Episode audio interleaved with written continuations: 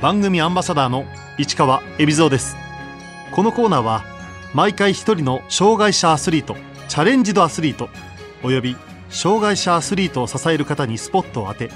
スポーツに対する取り組み苦労喜びなどを伺います。車椅子バスケットボール柳本天音です。柳本天音選手1998年京都府生まれの22歳2歳の頃病気で下肢機能障害となり3歳から車椅子生活に。その後車椅子バスケットボールに出会い小学6年生の時に関西の強豪女子チームカクテルで本格的に競技を始めました。2014年高校1年生の時に初めて女子日本代表入り。2019年の U25 世界選手権ではエースを務め日本を4位に導きました。現在は同志社女子大学の4年生。女子代表候補として東京パラリンピックでのメダル獲得を目指しています。柳本選手の足は現在どんな状態なんでしょうか？もう2歳の頃はもう一時期寝たきりになるぐらいになったことを考えると立てるよりまあ復活はしてる方かなとは思うんですけれどもでもまあ歩けるわけでもないのでいつ頃からっていうのは2歳4ヶ月の時に朝起きたら急に立てなくなっていた。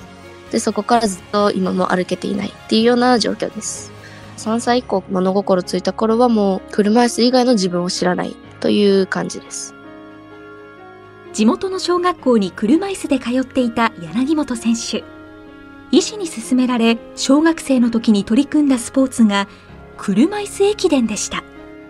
体を動かすことがすごく好きな活発な女の子子供だったので小学校1年生の頃から京都市内を走らない大きい駅伝ではなくてもっと小規模な最大でも3キロしか走らないミニ駅伝の大会とかにちょこちょこ出させていただいててだから車椅子駅伝も小学校5年ぐらいまでですかねはやってました。ちょっと水泳も若干やってはいました。車椅子バスケットボールに興味を持ったきっかけは？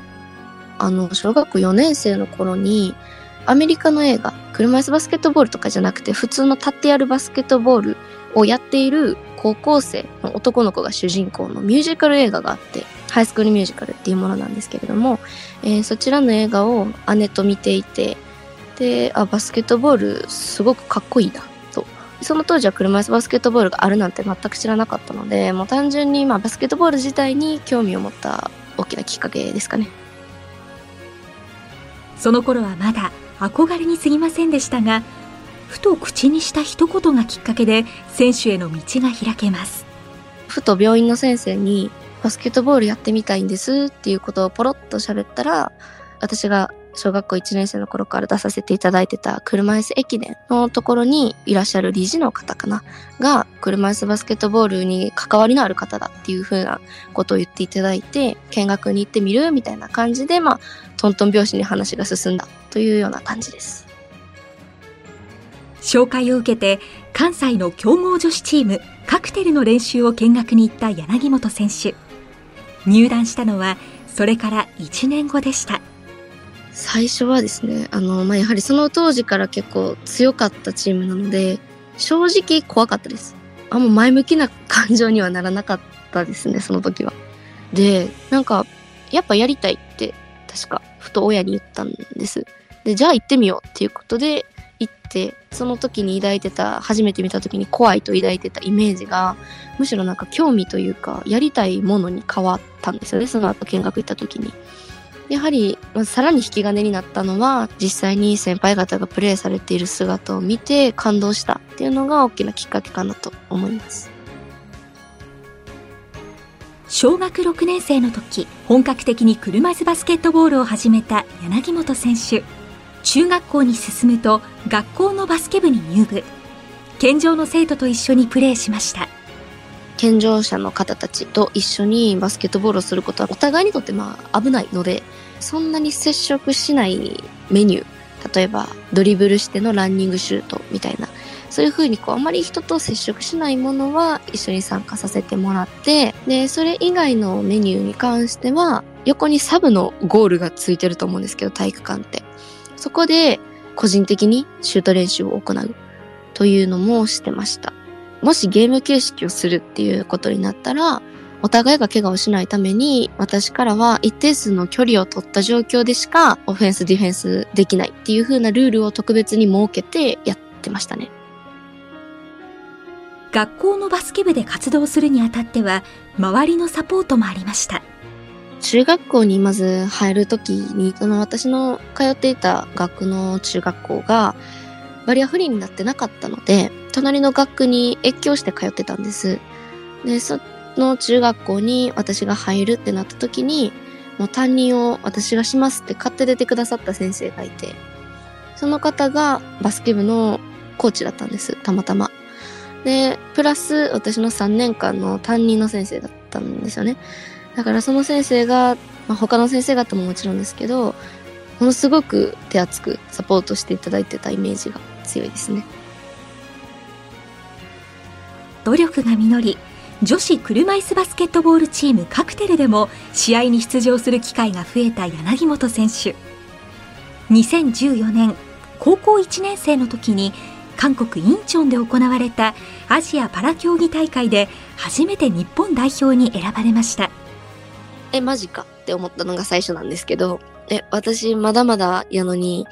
選んでもらって逆にいいんかな足引っ張らへんのかなっていう風な気持ちがとても大きかったです。大会前に立てた目標は？全試合シュートをとりあえず決める、活躍するっていうアバウトな目標を確か立ててたと思いますね。出た試合でシュートは決めたんですけど、そもそも出れてない試合もいくつかありましたので、全部が目標達成できたわけではなかったです。このアジアパラ競技大会で日本は銀メダル。柳本選手も表彰台に立ちました。正直多分その時表彰台立ってる時の記憶が全くないので、多分安堵感と緊張感とが多分一気に溢れてた時だと思います。日本代表に選ばれたからにはってこう張り切ってはいたんですけど、でもやはり初めての大会やからっていうのもあるのかわかんないですけど、多分緊張で、えー自分が今まで練習してたプレーがあまり発揮できなかったっていうのですごい悔しかった思い出があるので、うーん、だから納得はいってないですね。あんまりこう、勝利に貢献できた思い出がないので、それが理由かなと思います。柳本選手にとってパラリンピックとは？パラリンピックは私にとったら本当夢の舞台、なんかキラキラしてる、まあスポーツの、まあ、最高の舞台だと思ってるんですけど、ワクワクドキドキ、夢の舞台っていうような印象です。2014年女子日本代表に選ばれ夢がぐっと現実に近づいた柳本選手2016年のリオパラリンピック出場を目指しましたが代表の最終メンバーに残ることはできませんでした高校1年生の時のそのアジパラの自分のプレーを考えたりとかした時に、いや、出れるんかなっていう思いもあり、練習頑張ってた時に落ちたので、ま、割とショックではありましたね。2015年柳本選手は同じ関西の選手たちと共にオーストラリアへ武者修行の旅に出ましたもう単純に強くなりたかったからです。夏休みとかではなく、普通に多分学校に派遣依頼文みたいな提出してお休みをこう許していただいたみたいな感じで行ったと思います。4日間、5日間とかですかね。ボールをいかに大事に扱うかとか、パスの一個一個のスピードであったりだとか、シュートへの意識だとか、まあ、いかに自分ができてなかったのかっていう再確認ができたので、すごく収穫はありましたね。柳本選手は2019年 U25 世界選手権で女子日本代表のエースとして全試合に出場しチーム最多の66得点をマーク準々決勝のドイツ戦では終盤にフリースローを決めて逆転勝利に貢献チームを過去最高の4位に導きました自分自身もアンダー25の大会っていうのは本当に限られた期間で、しかも25歳以下っていう風な上限が決まってるので、自分は最後だったんです、その大会が。だから、今のメンバーでできるのに楽しみながら感謝しつつ全力を出そうという目標を立ててやってたんですけど、4位っていうのはアンダー25の世界選手権で日本代表の順位としては最高位なので、まあその結果に関してはチーム全体ですごく喜んだんですけど、できることならばメダルが欲しかったなというような思いですね。持ち味は多分存分に活かせた大会だったのではないかなと自分でも思ってます。海外の選手と渡り合うための柳本選手の武器は？自分が武器として挙げてたそのスピードとシュートの飛距離海外勢では自分よりも圧倒的にスピードの速い2.5シュートの飛距離がある2.5がたくさんいるのでこの強みをだからぶらすのではなくてさらにそれを磨いてじゃあ自分よりも強いその強いというか速い2.5を超えるスピードを出せればいい話であってでシュート飛距離も確率を結びつければ敵なしなんじゃないかっていう風な思いに変えて今取り組んでるところではありますね。女子日本代表を率いる岩佐義明ヘッドコーチが目指すバスケは攻守の切り替えを早くしたトランジションバスケスピードが武器の柳本選手は自分の役割を自覚していますオフェンスでもディフェンスでも共にまあそのスピードを生かしたプレーといいますかディフェンスから流れを作る敵が攻めそうになったところ、もし味方が抜かれそうになってたら、それを助けに行くそのスピードもそうですし、オフェンスだったら自分たちのボールに切り替わった瞬間、自分が走り出して速攻を決めに行くっていうのも、まあスピードを活かす、プラストランジションバスケの一つであるので、オフェンス、ディフェンスともにこのスピードから流れを持っていくっていう風なのが、まあ私の役割かなというふうに思ってます。よりスピードを高めるために必要なことは周りを見て動くっていうのにもスピードは多分直結するのではないかなと。敵が前にいるのにスピードを生かしてバーって走り込んでてぶつかってファウル取られてとかじゃもう元も子もないので、やはり周りの状況を見ながら自分が出せるマックスのスピード、腕を速く動かして周りを見ながらっていうのがまあ大事かなと私は思ってます。女子日本代表の中ではずっと最年少だった柳本選手。常に心がけていることがあります。この若さを生かしてもう爆発するプレーを毎回しようっていうふうには思ってて、ちょっと前向きな声かけをするっていうふうなのは意識はしてます。一番下だからこそ気づくことみたいなのをまあ発信するようには心がけてます。2019年8月末から9月にかけ、女子日本代表は東京パラリンピックの会場、武蔵野の森総合スポーツプラザでオーストラリア代表と国際強化試合を行い2勝1敗と勝ち越しました。オーストラリアにはもう少しのところで勝てないっていう試合が結構続いてたので勝ち越しできたのはチーム全体としてすごく自信にはつながったと思います。今まで結構途中まで勝ってても最後に巻き返されて負けて終わるっていうのが本当に多かったんです日本代表が。でもそれが追いついて、その上勝ち越して、最後の最後で勝って終わるっていう風になったのは、まあチームとしてものすごく成長といいますか、成果だったのではないかなと思いますね。今年2月に行われた国際親善試合大阪カップでは、強豪イギリス、カナダと2試合ずつ戦い4連敗を喫した女子日本代表。その中で柳本選手はチーム2位の38得点をマーク。ガード役も担うなど幅を広げ、存在感を示しました。手応えはありましたね、個人としては。まあ、チームとしての成績で言うと、まあ、負けてしまったので、あれなんですけど、まあでも、ガードとしての役割っていうのも、まあもちろん全うできましたし、あと、あの、フォワードというか、ハイポインターと絡む。そこで得点が、自分の得点が生まれて、しかもそのチャンスをものにできたので、まあ、これは結構練習もしてたので、まあ、それが発揮できたので、自分としては良かったなと思ってます。柳本選手には自分のバスケ人生を支えてくれた大好きな K-POP ソングがあります。私の支えとなっている曲は Winner の Go Up っていう曲です。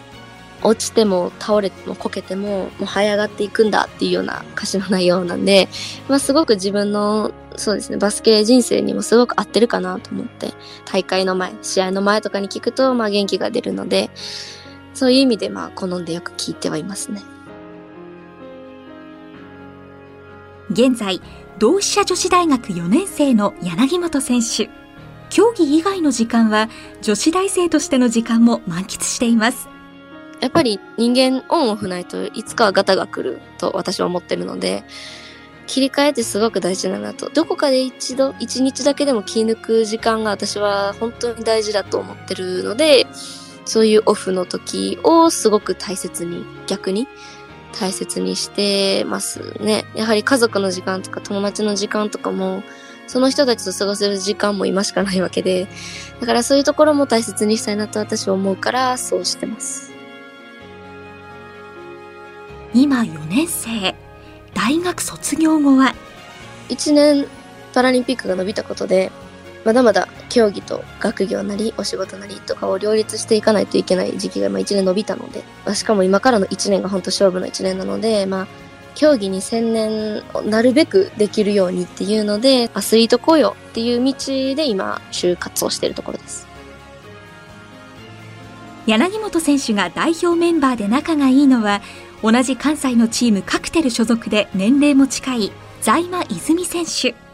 2人はムードメーカーでもあります。在間泉選手ともうチームの雰囲気を盛り上げるためにいっぱいいっぱい叫んだりしてるんです。もちろん試合出てる時も誰よりも大きい声を出そうと思ってナンバー見てるよとか、誰々シュート打ったよとかいう声も出してますし、あとベンチにいたら、すごいこう、おたけびと言いますか、叫び声に近いぐらいの声で、みんなでもう全体で喜んだり、あの、シュートが入ったりしたら、っていうのをしてるので、もう若いがゆえに何でもありやと言わんばかりの声を出してやってるので、まあそういうところも見ていただければなと思います。柳本選手に車椅子バスケットボールの魅力を聞きました。車椅子バスケの魅力はですね、他の方も結構言ってはることなんですけど、まあ五感で楽しめるっていうのはまあ大きいかなと思います。車椅子の激しくぶつかり合う音であったりだとか、あと近くで見られることがもしあったら多分タイヤの焦げる匂いとかも多分わかるんです。かそういうのとか、と、あともし体験されるのであれば多分、その、手がいかに摩擦するかとかいうのも多分体験していただけますし、五感で楽しめるっていうのは間違いなくあると思います。っていうのと、えっと、障害あるないに関係なく、全員がやっても、あと観戦してても楽しめる競技なのではないかなと思うので、まあ、本当に魅力がたくさんある競技なので、ぜひともいろんな方に見ていただきたいです。